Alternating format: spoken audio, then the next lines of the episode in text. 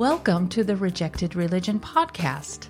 I'm Stephanie Shea, and my guest for this month's interview is Robert Elio Cabrales. Robert is an experimental researcher at the New School for Social Research in New York, New York. Robert received an MA in Western Esotericism from the University of Amsterdam in 2019 and a BA in philosophy with a minor in art from Lewis and Clark College in 2017. Robert's work explores the intersections and interdisciplinary engagements of philosophy, art, and religious studies. Their research includes and overlaps postmodern aesthetics, ritual magic, chaos theory and chaos magic, phenomenology, xenopoetics, performance philosophy, and feminist and queer studies, as well as research on experimental culture, media, technology, and scholarship. Today, we'll be discussing the topic of hyperstition, which in short is defined as fictions that make themselves real. And I can imagine that this might be new for many of the listeners. Hyperstition is a complex but fascinating thing that isn't so easy to describe, but I hope that you, the listener, won't give up if you don't immediately get it. We've tried to give many different types of examples to help illustrate what hyperstition is and how it functions. In part one, Robert discusses the origins of hyperstition, and our old friend William Burroughs from last month's podcast joins us again. As Burroughs' ideas about time and control play an important role in this story. And, as with Burroughs, the use of magic to try to change reality is also important here, especially with regards to semiotics, or signs and symbols. Theosophy's theory about root races, Aleister Crowley, and Lovecraft also get a mention. Charles Fort, best known for his compilations of strange and unusual tales, also makes an appearance as an example of how hyperstition works. Fort's concept of truth fiction lends itself very well to the hyperstitional model, as you will find out in this first part. So, take my hand, if you will, and let's jump into the rabbit hole together. Welcome to the podcast, Robert. It's a pleasure to have you here today to talk about hyperstition. Yeah, thanks for having me. I've, I've been looking forward to this. So have I. So let's just jump right on in.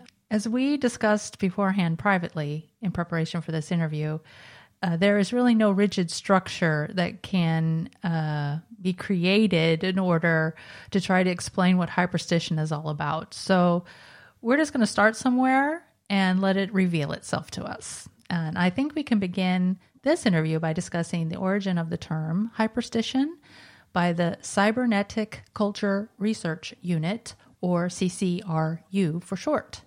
So, what was this group about? When was it created? And why did they come together in the first place?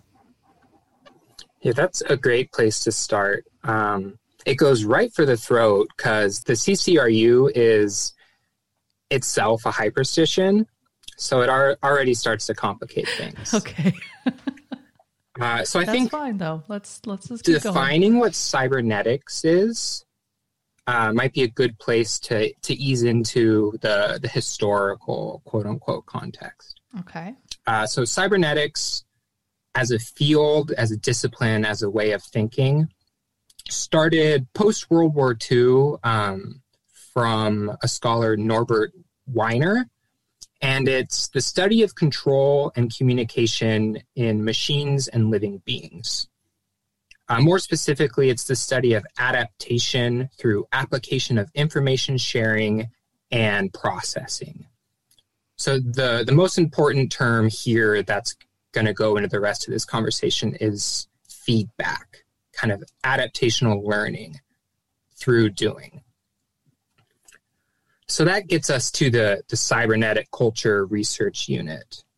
In so the CCRU was formed at Warwick University in the UK, roughly between the years of 1995 and 1997. So in uh, in the 90s, Warwick had a pretty progressive and experimental faculty, especially in the philosophy department. In 94, 95, and 96, there were a series of radical experimental conferences called the Virtual Futures Conferences. And the Virtual Futures Conferences called on scholars, artists, various kind of fringe researchers to look at the relationship between cybernetics, uh, technology, and culture, specifically in this kind of pre Y2K cyberspace uh, internet boom. Um, so, a lot of post humanism, a lot of speculative aesthetics. Uh, so, through these conferences, a lot of traction between scholars started at the university. And um, the, the scholar Sadie Plant, who is a cultural researcher, she was at Birmingham University, I believe, um, up until 1995. And through the Virtual Futures conferences, she ended up working at Warwick and starting starting the CCRU and she started that with the scholar Nick Land, who's pretty infamous now uh, for his antics, one might say. And then a whole slew of other people who are big names now. Uh, write these down, lots of things to Google. Um, so Nick Land, Sadie Plant, Mark Fisher, also known as K Punk, Ray Brassier, Ian Hamilton Grant, Kodwo Eshun, the group Orphan Drift, uh, and later on Reza Negarestani. All of them were involved with a bunch more people. Uh, so that's kind of the, the context. And then what they were about. Um, I'm going to quote them directly from one of their texts. Uh, they said they were a rigorously unbelievable exercise in hyperpunk pop occultism and dark side cyber jargon spicing chunks of impending calculus into fake memories of hell. So from that, you kind of get the the ethos, the aesthetic element in this research. So they, they were looking at cybernetic culture, um, various techno sciencey occult things. In relation to this control aspect? That yeah, you mentioned so before? control and cybernetics um, you can see the relationship there, especially on a, a cultural level, because if you have this system of feedback learning from itself, when you have various scales of structure in which feedback can be created, uh, you start to get controlled feedback. Um, the original term would be negative feedback from cybernetics proper, and this is maintenance, making sure something is contained rather than kind of falls apart uh, or goes kind of spirals into a singularity, positive feedback. Okay. So in, in 1997, Sadie Plant left Warwick. She wanted to just kind of be an independent researcher, wasn't meshing well with the structure of academia. Um, there's speculations around why she left exactly, but at this point, CCRU started to get really fringe and really weird because it was being run by Nick Land, who was going through his own kind of uh, actualized radicalism, uh, which we could get into later if it comes up. But the when asked about the CCRU in 1997, and this is kind of the famous phrase around the CCRU. Um, the university was asked about the CCRU, and they gave the state the statement: CCRU does not, has not, and will never exist. So this feeds hmm. into the the myth of the CCRU, kind of a hyperstition itself. So they they left the university, and until 2003, they kind of worked out of a flat as independent researchers, developing the writings that are kind of iconic now, like Lemurian Time War um, and the the Cthulhu Club stuff. So, and that all kind of coalesces in the mid 2000s with the release of Cyclonopedia, which is the first CCRU book, and it it's expansive and brilliant in its own light. So that, that's kind of a quick okay. context with a lot to it. All right. Um, one of the texts that was produced by the CCRU that you just mentioned is called Lemurian Time War.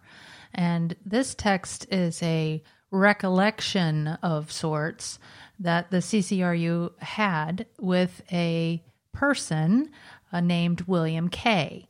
Now, Mr. Kaye tells a story that involves William Burroughs uh, whom the listeners will remember from my last episode with Tommy Cowan. And Tommy mentioned hyperstition then during our interview and talked about how Burroughs' method of cut up was influential to the concept of hyperstition. Uh, but let's take a step back. Let's talk first about the Lemurian Time War text. Uh, what happens in this story? Yeah, it's a great place to start with hyperstition.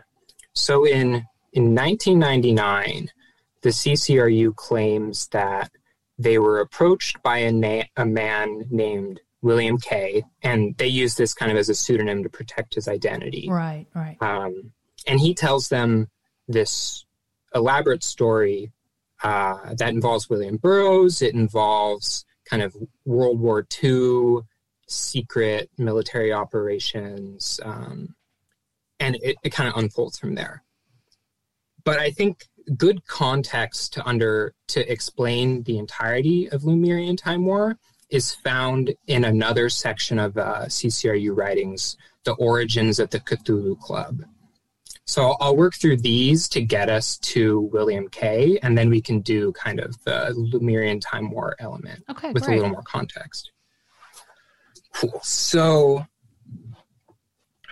yeah, there's so many ways to start this. Um, We'll start with Captain Peter Vysparov, right? Who was a uh, an American of Russian descent in the early 20th century, and his family left Russia.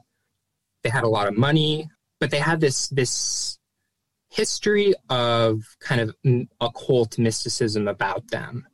Speculated why they had that money in the first place, but also the reason they had to leave Russia. So Vysparov grew up around money and around occultism. Um, so it's very much already part of his worldview. Mm-hmm. So when World War II was happening, concluding, he was contracted to go to an island that the the indigenous people of this island were rumored to be descendants of the Lemurian root race, which is discussed in Theosophy. Um, and he was contracted to go there to work with them and understand their magic, their time magic specifically, and how it can be used for military gain. So after this, after the war, Vysparov became very interested in the relationship between Crowley and magic uh, 20th century occultism and a culture, and H.P. Lovecraft specifically. Because uh, he saw, he came to understand the term hyperstition itself from H.P. Lovecraft specifically. And so through this research, he founded a group called the Cthulhu Club, which was a bunch of people who had seen this connection, were interested in studying it uh, more rigorously as a research method proper. And this, this Cthulhu Club eventually became a, a virtual university, Miskatonic Virtual University, uh, and is also referred to as Shadow MIT because there were a lot of people kind of overlap between the two universities. And so, in the midst of this, Vysparov uh, became interested in Burroughs because he saw in Burroughs the same kind of fictioning tactics that were at play in Lovecraft. And this this gets us into Lemurian Time War in a in a less linear sense.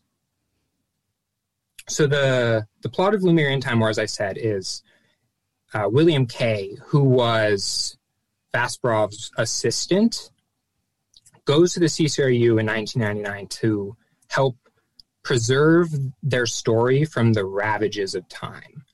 Um, and he he tells the story of William Burroughs specifically.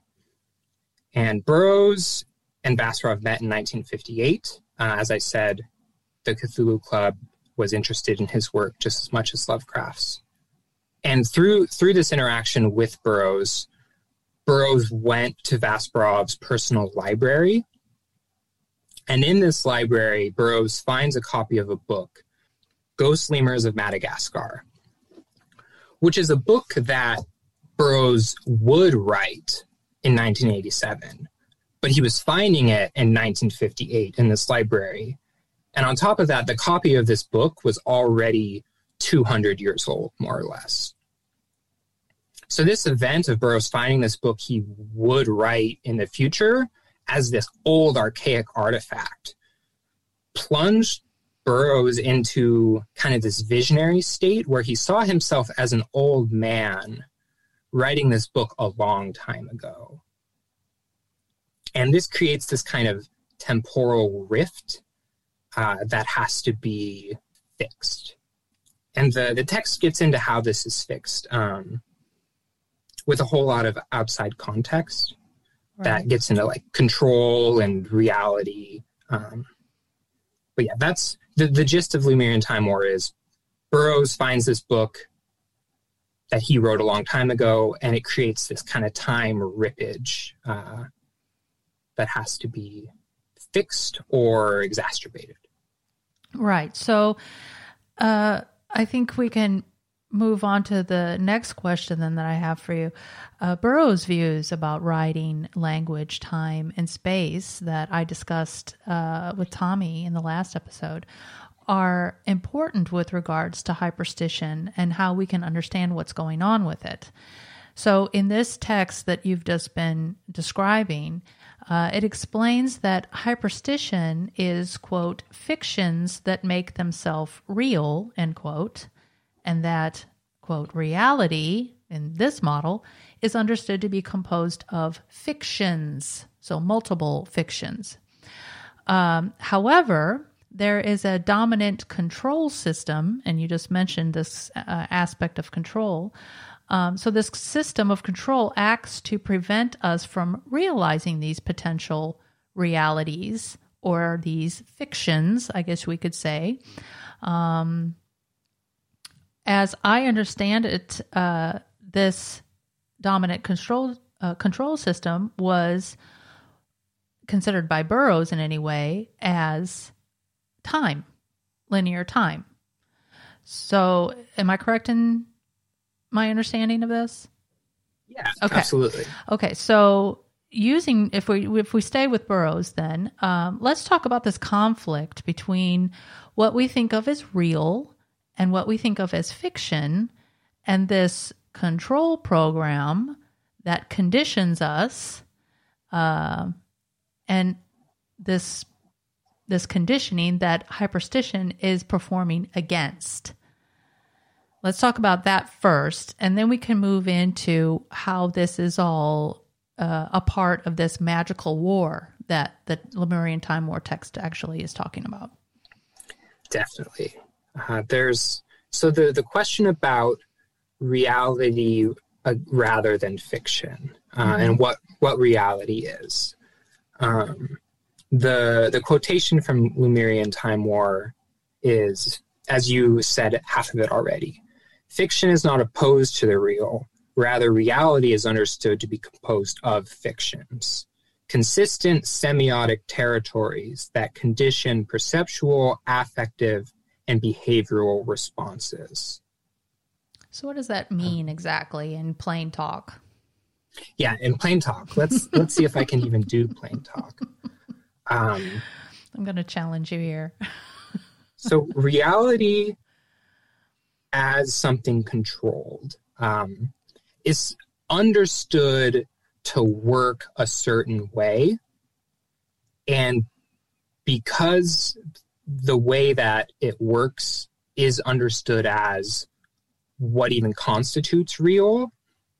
Things that don't conform to this realness thus aren't real. Right. I don't know if that was straightforward or not. Uh, yeah, I think that. Uh, well, at least I'm beginning to understand this more uh, more clearly. But what I do recall the text talking about is that what we consider uh, to be real has to do with this concept of time, because we live in this linear uh, time system. Um, this is a concept that we have created, that we operate our lives by time, but that in in a certain way, if we can kind of uh, give this, uh, I don't even know if I can call it a uh, kind of a humanistic type of character that we anthropomorphize time. Time is like one of the potential realities that is kind of uh, dominated, and that's why they call it the dominant control system. It's it's has like a monopoly over all of the other potential uh, realities. That there are all these realities out there, but we're unaware of these realities because time has made it so that we only think that that's the only system there is.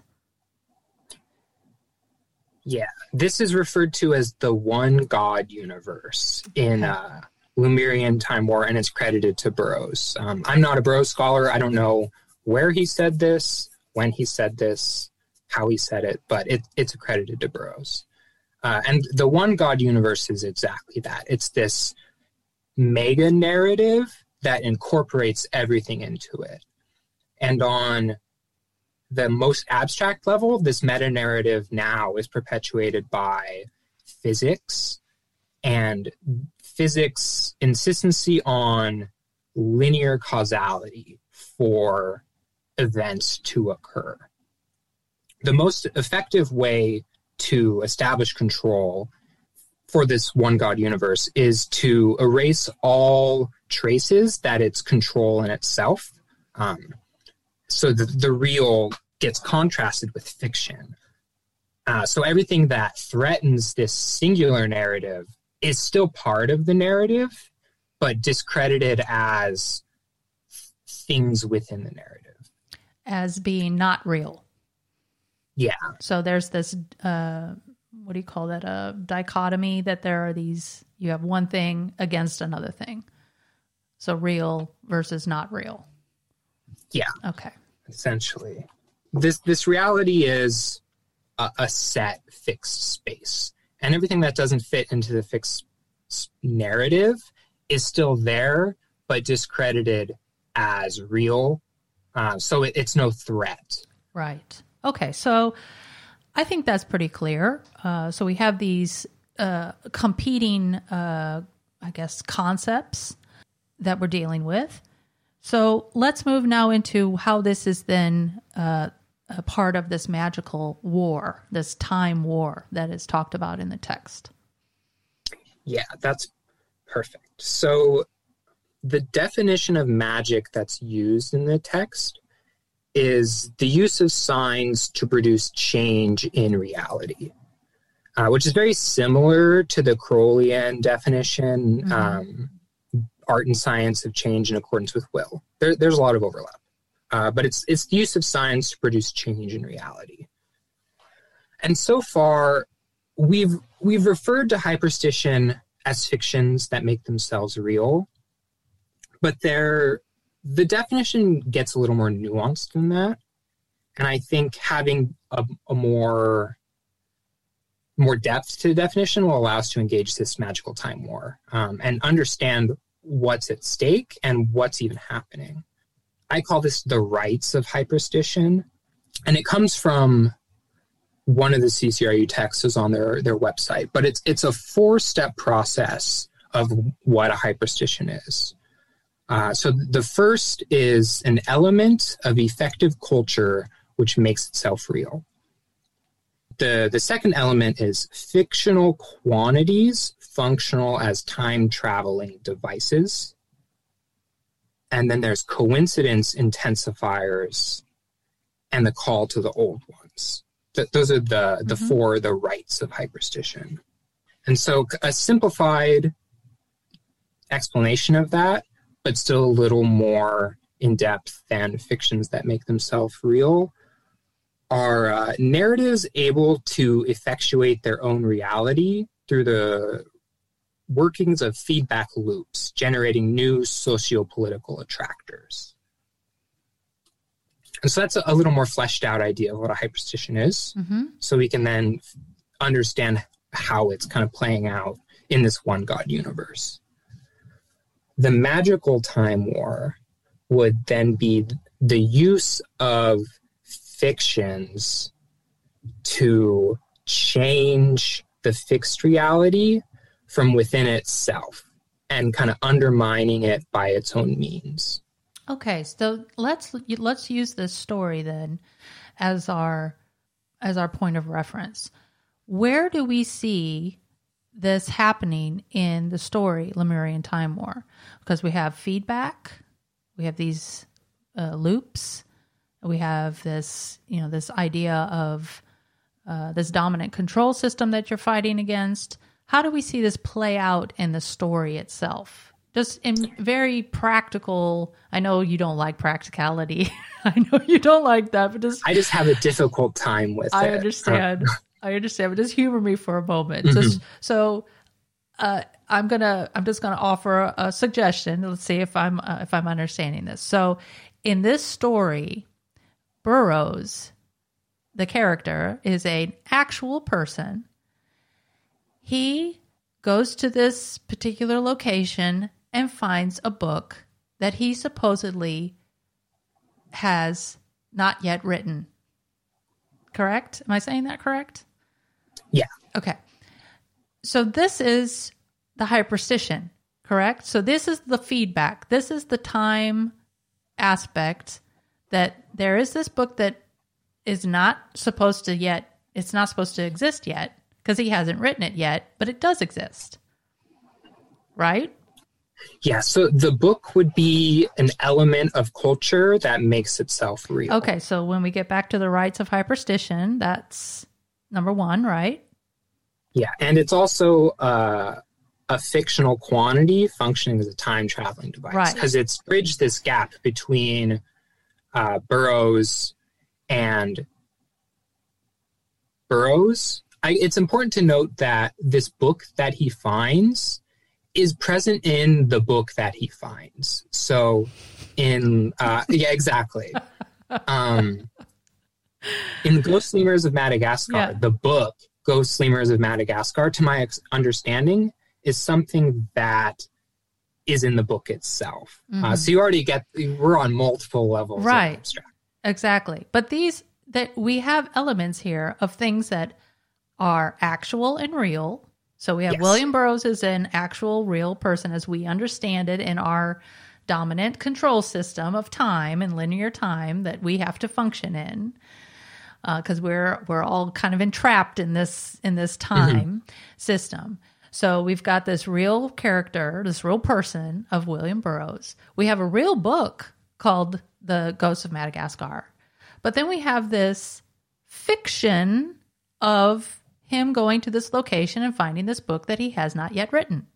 That's the that's this time element that's brought brought in, but it's also like a feedback as well, correct? Because then something happens it, within Burroughs in this fiction that causes a lot of other things to happen.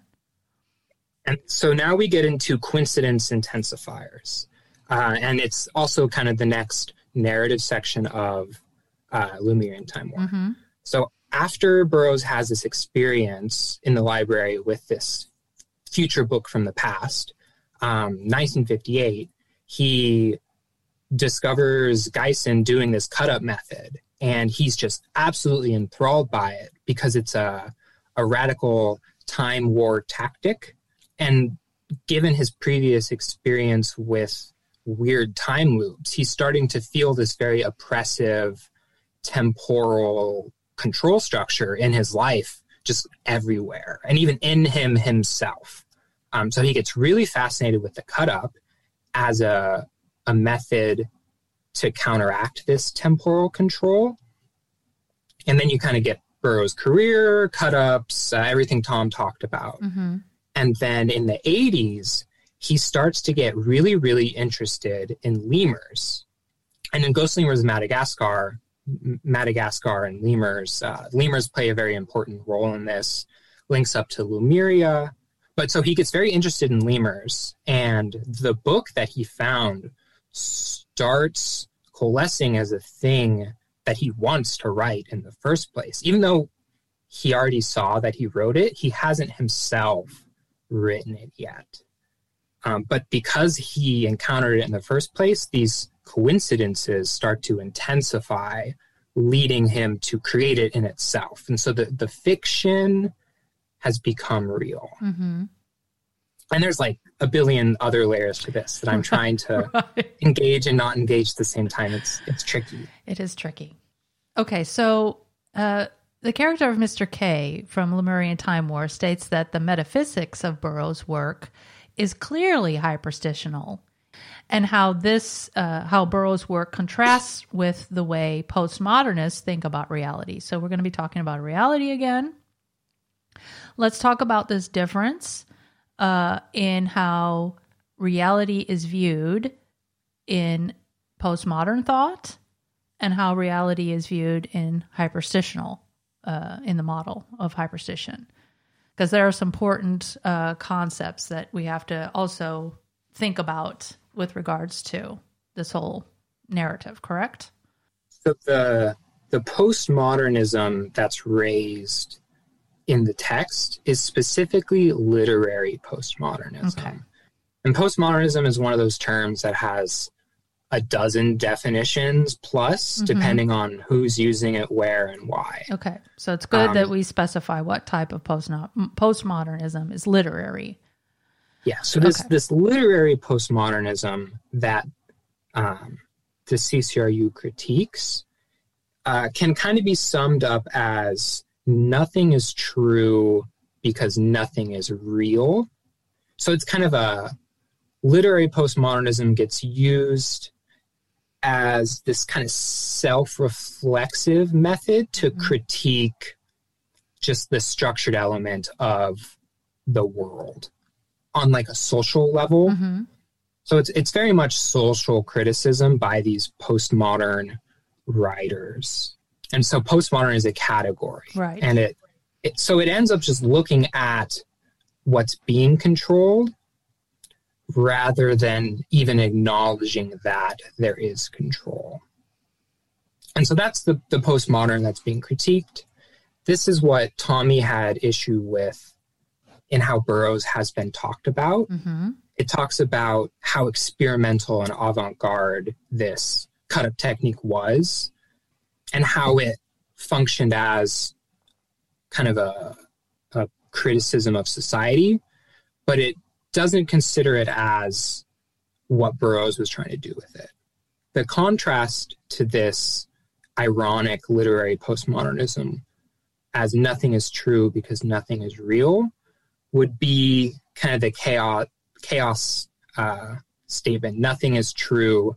Everything is permitted which doesn't mean nothing's real it just permits this excess of reality Mhm. um, building it up rather than reducing it to uh, social constructs So we get back to talking about these potentialities that these these multiple realities that are all out there that we're just not recognizing them as being potential realities. We look at them as fictions, that they're not real. Correct? exactly Okay. And let's get back to control then again. And so we have this dominant time uh, concept, the, the, the dominant control program or system of time. And that has like an authority over everything because it, and it has kind of usurped that position in a way if you if you want to look at it like that about you know like a, a motivation or something um, absolutely so we have this authority structure control and how does hyperstition then counteract that what what do they propose uh, the system should look like?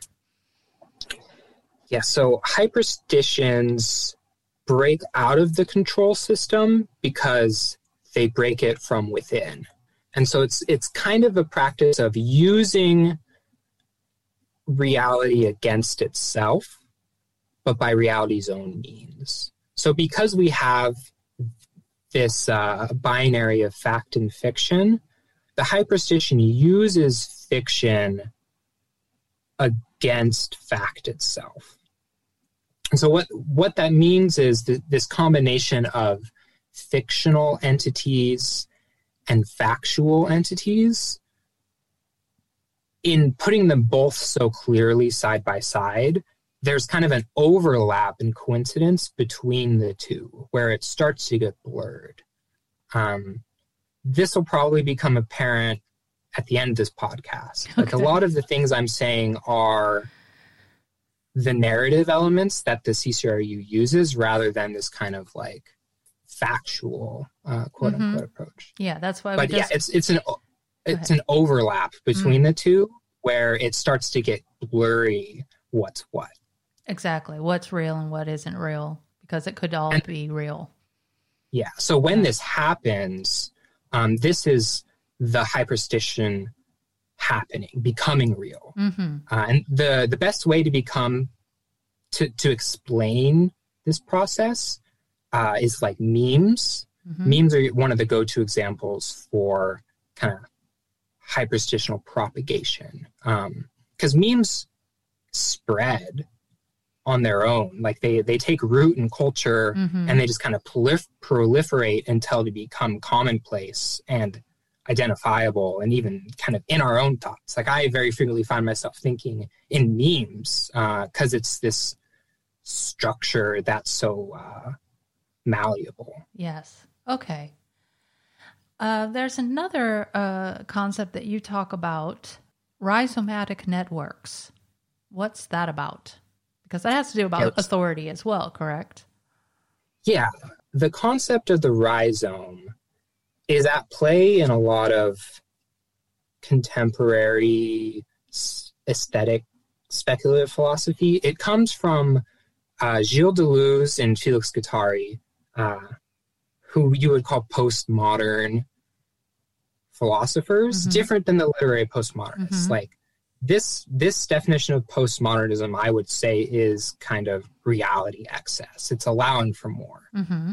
um, just to differentiate the term because right. they're, they're both postmodern. But so the the rhizome contrasts the arborescent schema, the schema of the tree, mm-hmm. linear lineage uh, of causal development.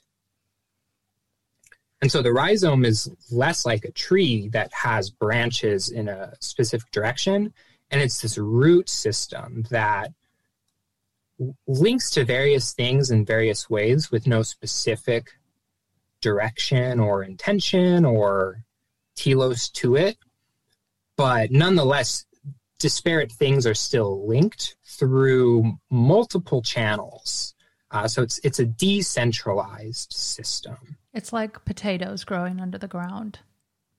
Yeah, exactly. Yeah, right. Instead of a tree that has one root system, in our discussion here, I know trees also mm-hmm. have a uh, connected root system underground, but in your uh, in your uh, example, a tree is one thing that has uh, uh, branches. The, the, branches off of it. And it's, yeah, it is a linear type of thing. It's growing in one direction.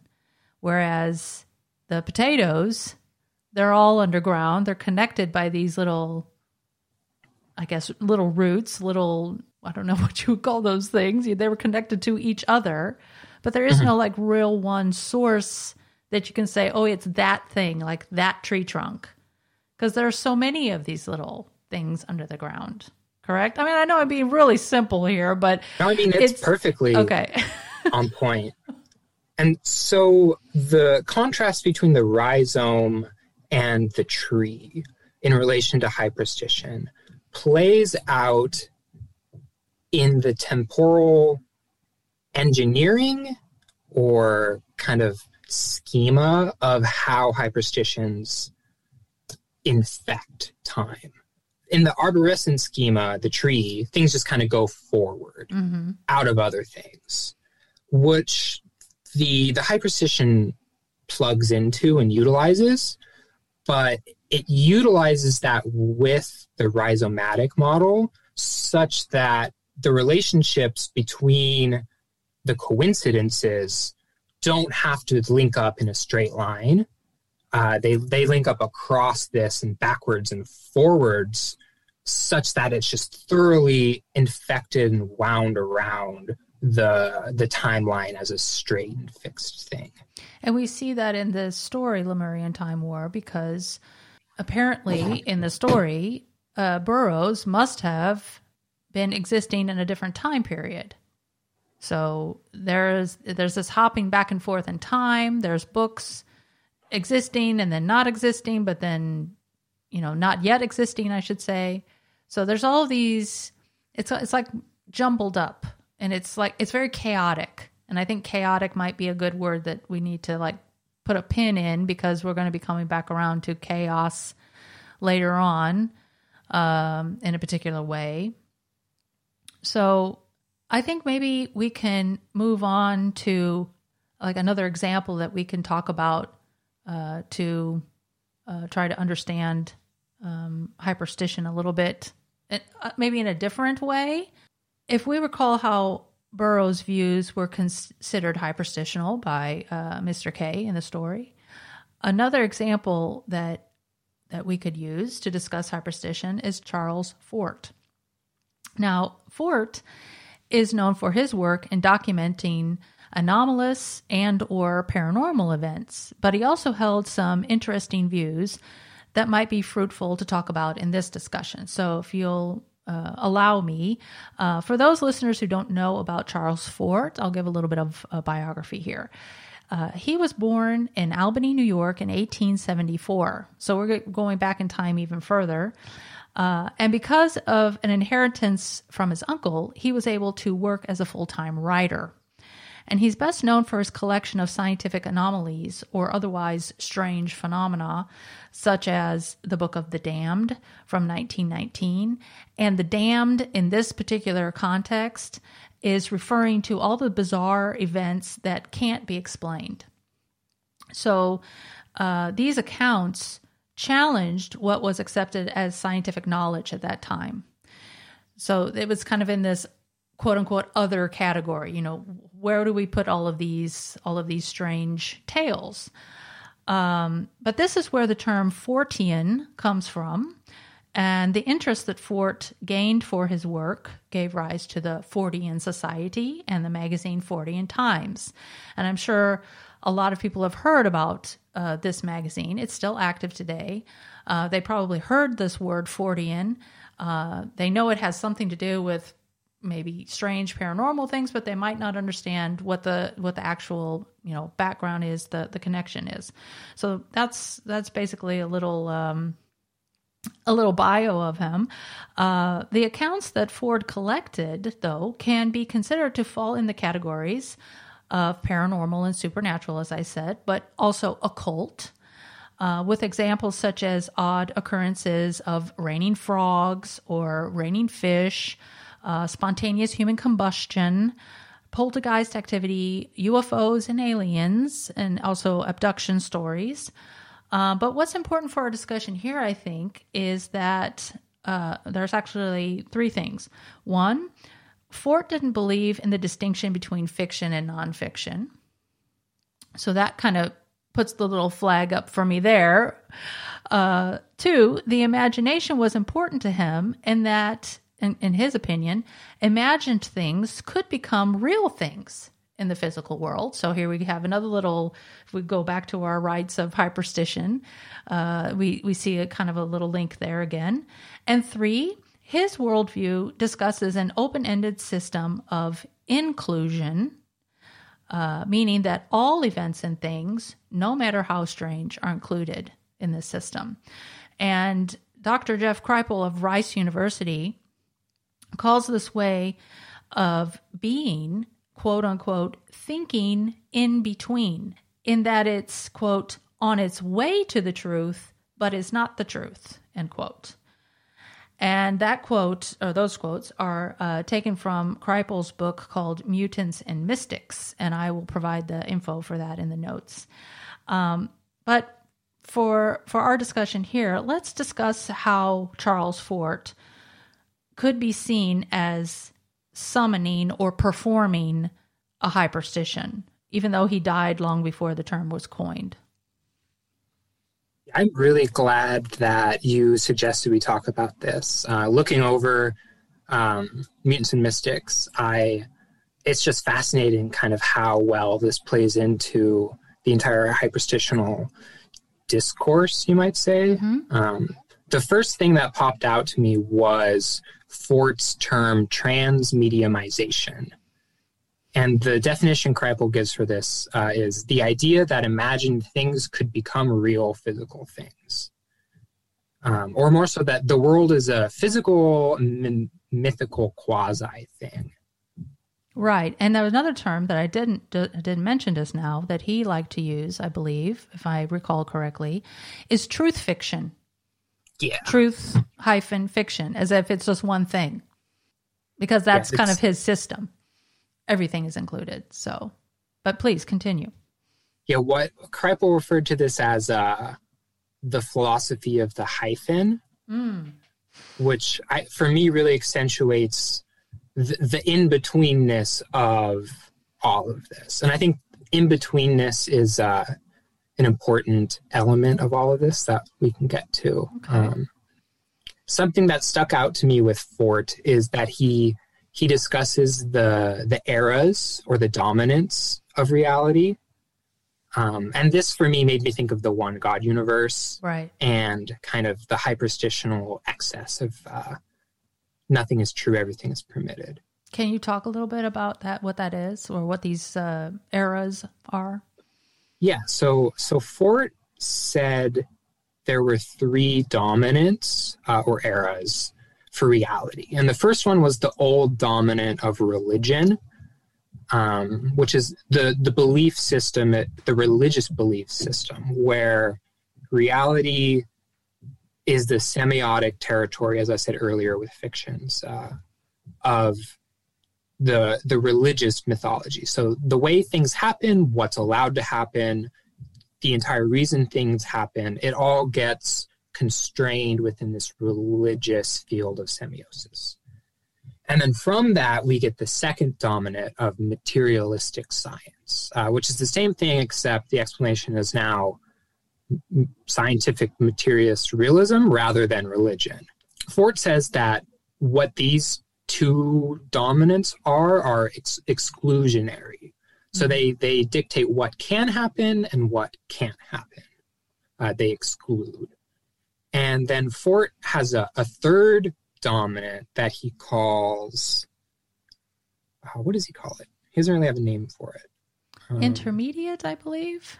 Yeah, there we go. Thank you. Um, so the, the intermediate dominant is based on inclusion, which is this nothing is true, everything is permitted. Mm. Emphasis on the everything is permitted. Uh, so it, it creates reality as this open ended space where anything and everything is possible without meaning that nothing is possible. Um, so it's, it's inclusion. Mm-hmm. And goes on to say that like there's a, a fourth dominant that'll be kind of the synthesis out of this third dominant of inclusion. Because we're not we're not finished yet in this exactly. model. Yeah. Okay. And so to to kind of link that space of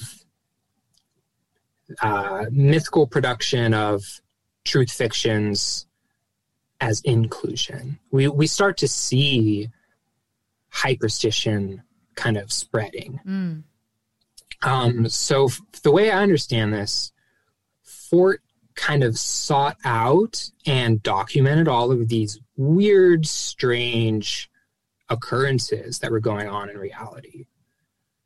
And so for me, this creates um, part of the rhizomatic network for hyperstitional virus to spread.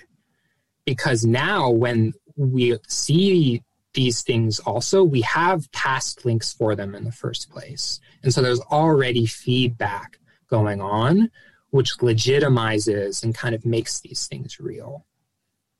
Um, we, be it culturally or literally. I noticed he uses the word teleport a lot, mm-hmm. which really wasn't a term at the time, but now like teleport's a right. commonplace term. Everyone knows yeah. what it is. And it's not necessarily a material reality, um, an actual thing, but it, it's a virtual reality. Like it's a very real word for us that we have semiotic representation for. It just doesn't really work with physics yet. Right. Um, that's a, a, quantum physics discussion itself. Not right. important. Right. Um, but it, it's a thing now. It's it's virtually real. Yes. Uh, and it, it's spread through time. And we see it in shows like uh, Star Trek. Mm-hmm. You know, so it's a very understandable concept to us. It's not something foreign to us anymore. Fort for me is a good segue into the idea of hyperstition as time virus and mm-hmm. from that time conspiracy. And I think this would be a good way to link hyperstition into a bunch of different topics in Western esotericism, thinkers and actors and events in 20th century culture. If you want to open that can of worms, uh, I think this it. would be a good platform. Okay. Cool. So, Fort, in his investigation of strangeness, uh, is often cited as a source of for the, the idea of high weirdness this idea of high weirdness gets pumped and looped through a bunch of different things in the 20th century that aren't necessarily connected in any linear sense. Uh, so I think a good place to start with this might be Aleister Crowley. Um, we can we can yeah go we'll try i'm going to try and go through it in a straight line We'll Do it however well you like. Perfect. So Aleister Crowley in 1918 did a, a ritual in New York City where he speculated to have interacted with this extraterrestrial entity, LAM, L A M. Mm-hmm. Um, and it's been noted that Lam looks a whole lot like uh, a gray alien. Exactly. So, so point num- number one. Fast forward a little bit to Lovecraft. Lovecraft wrote The Call of Cthulhu in the late 20s, I believe. But he sets it in early 19 or early 20th century Louisiana, uh, specifically on Halloween night and November 1st. Uh, and Lovecraft details these kind of orgiastic rituals conjuring forth this entity. And he goes into some depth about this. And the funny thing about the the dates that Lovecraft picked were on those exact dates in the past, Crowley was channeling uh, various holy books for Thelema. And in one of these books, there's like a weird phrase that Crowley himself says he doesn't understand. It's like about Cthulhu. Um, and there's another thing that ends up referencing uh, like voodoo religion. And Crowley has no idea what these means. Like they're just channeled text that he's kind of communicating through some other entity. So now you have this Lovecraft Crowley connection, in addition to this Crowley UFO connection. Right. Fast forward a little bit to uh, Jack Parsons.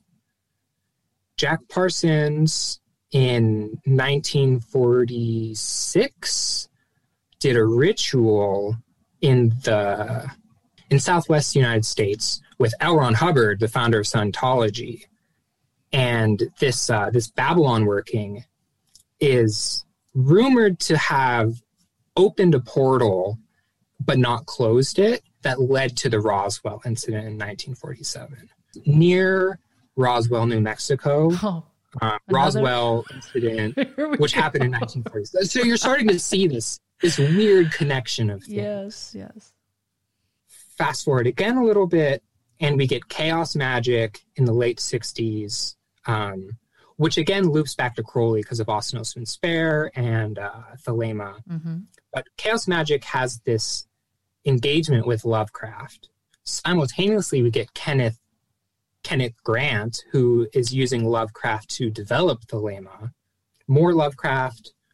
Kenneth Grant gets into UFOs in his later work, like more UFO stuff. Uh, oh, f- furthermore, Jack Parsons in his Black Pilgrimage makes a lot of references to Lovecraftian uh, elements.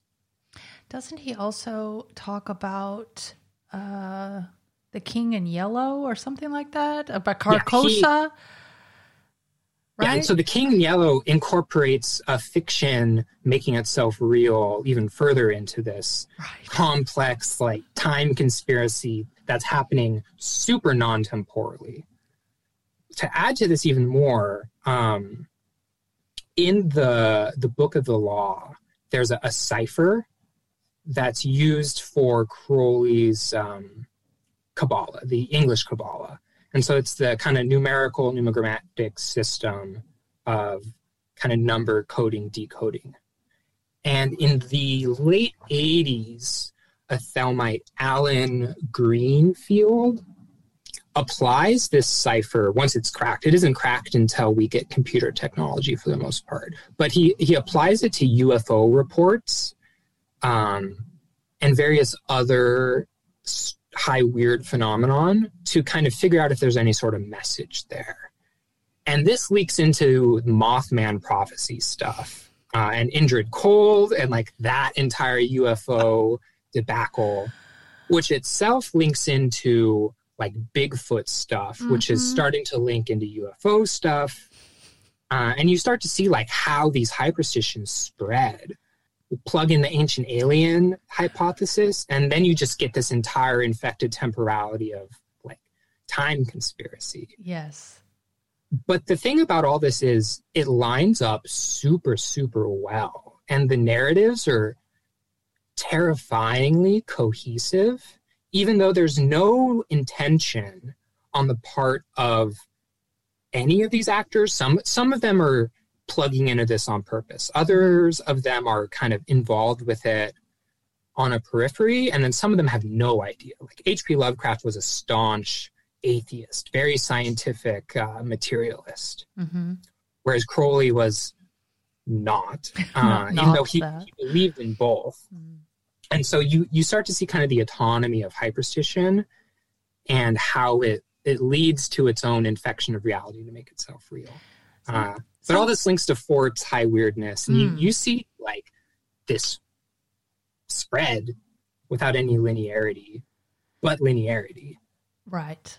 And sometimes it's happening purposefully, and sometimes it's happening randomly. Mhm. So, is the term uh, synchronicity apl- applicable here? Yeah, um, the the third right of hyperstition, uh, coincidence intensifiers. I think about that as synchronicity production. Okay. Um, So that helps us to also understand what that means, that concept, because people know what synchronicity absolutely. is. So, yeah. Well, that- theoretically, synchronicities are hyperstitional in themselves. Like the the Yeah. mechanics of a hyperstition are a good way to explain the phenomenon of synchronicity. Please join us for part two, where we continue our discussion about how feedback loops work, how the Pepe the Frog meme used by chaos magicians shook up the 2016 US election, and how Bob Lazar of Coast to Coast fame gets included in the story.